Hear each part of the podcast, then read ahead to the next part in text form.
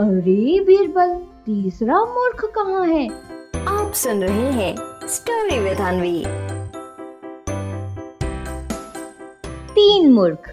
एक बार बादशाह अकबर ने बीरबल को आदेश दिया कि राज्य से तीन महामूर्ख ढूंढ कर लाया जाए।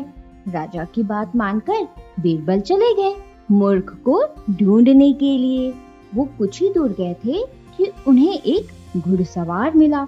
वो घोड़े पर बैठा, चला आ रहा था और उस घुड़सवार के सिर पर लकड़ियों का गट्ठर था। बीरबल ने उससे पूछा, अरे, ये गट्ठर सिर पर क्यों रखा है? घोड़े पर क्यों नहीं रखते? वो आदमी बड़ी ही मासूमियत से बोला, घोड़ा बहुत कमज़ोर है दीवान जी। मेरा ही वज़न ये नहीं संभाल पा रहा। अब अगर गट्ठर का वज़न भी इसी पर रख दूँगा तो इस बेचारे का क्या हाल होगा? बीरबल नए घोड़े का लालच देकर उस मूर्ख को अपने साथ ले आए। रात होने पर उन्होंने देखा कि एक आदमी दीवार पर लगी लालटेन की रोशनी में कुछ ढूंढ रहा है। बीरबल ने उस आदमी से पूछा, क्या ढूंढ रहे हो? वो बोला, मेरा एक सिक्का खो गया है। सिक्का कहाँ खोया था? बीरबल ने पूछा उससे। तो उस आदमी ने दूर पेड़ की तरफ़ इशारा करते हुए बोला वहाँ उस पेड़ के नीचे बीरबल ने बड़े हैरान होकर उससे पूछा अच्छा तो तुम वहाँ क्यों नहीं ढूंढते सिक्का?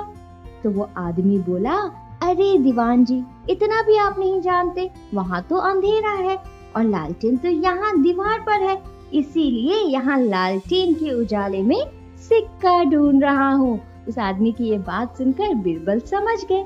कि ये तो मूर्खों का भी मूर्ख है। फिर वो उसे ज़्यादा सिक्का देने का लालच देकर अपने साथ ले आए। फिर बीरबल उन दोनों को लेकर उसी समय बादशाह अकबर के पास पहुँचे और उनके कारनामे बताए। बादशाह बोले ये तो सिर्फ़ दो ही हैं, लेकिन हमने तो तीन मूर्ख लाने को कहा था। तभी बीरबल कहते हैं जहाँ पना बाकी एक मूर्ख भी यही है। बादशाह चाकर इधर उधर देखने लगे पर उन्हें कोई नहीं दिखा। वो बोले, अरे बीरबल, तीसरा मूर्ख कहाँ है? बीरबल ने झुककर कहा, गुस्ताखी माफ़ हो जहाँ पना, तीसरा मूर्ख मैं ही हूँ, जो ऐसा फालतू काम कर रहा हूँ। बीरबल की बात सुनकर बादशाह अकबर खिल खिलाकर हंस पड़े। फिर उन्होंने दोनों मूर्खों को इनाम देकर भेज दिया और बीरबल की होशियारी देखकर उन्हें भी खूब सारा इनाम मिला। तो बच्चों, क्या सीख मिलती है हमें इस कहानी से? इस कहानी से हमें ये सीख मिलती है कि बच्चों, हमें हमेशा बीरबल जैसी समझदारी का ही इस्तेमाल करना चाहिए। समझे?